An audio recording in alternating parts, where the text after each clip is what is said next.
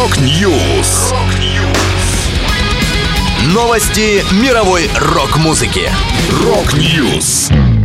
У микрофона Макс Малков. В этом выпуске Джонни Депп и Джефф Бек представили совместный альбом Anthrax, готовят студийный релиз. Выходит новая книга о ZZ Top.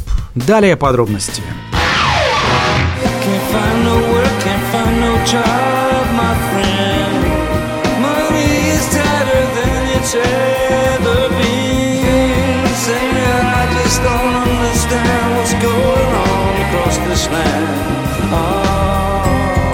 Chapman brother.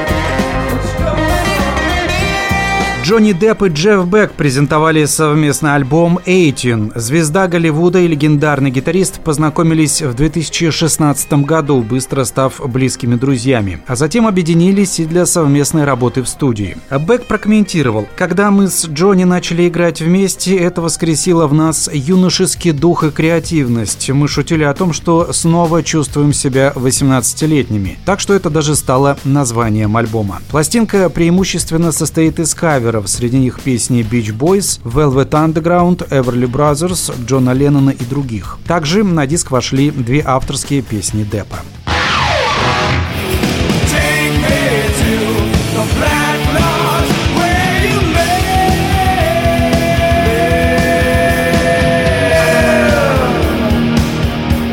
Американские легенды Anthrax на сегодня имеют в творческом багаже 11 полноформатных студийных альбомов. В настоящее время музыканты работают над 12-м. Об этом рассказал бас-гитарист Фрэнк Белло. Музыкант уточнил, будет новый альбом, мы все в предвкушении, мы пишем его прямо сейчас, он тяжелый. Это все, что я могу сказать. На вопросы о дате релиза Фрэнк ответил, что в этом году диск не выйдет, только в следующем.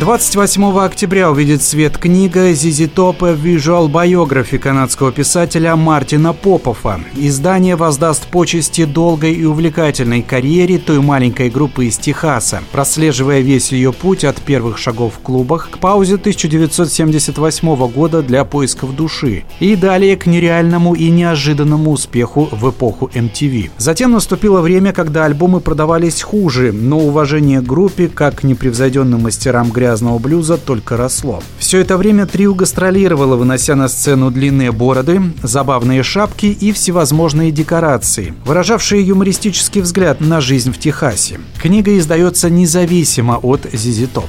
Добавлю, Мартин Попов, один из основателей канадского журнала Brave Words and Bloody Knuckles, автор более сотни книг о тяжелой музыке. Среди них ряд энциклопедий, несколько изданий об Iron Maiden, а также биографии Black Sabbath, Judas Priest, Rush, Dio и многих других.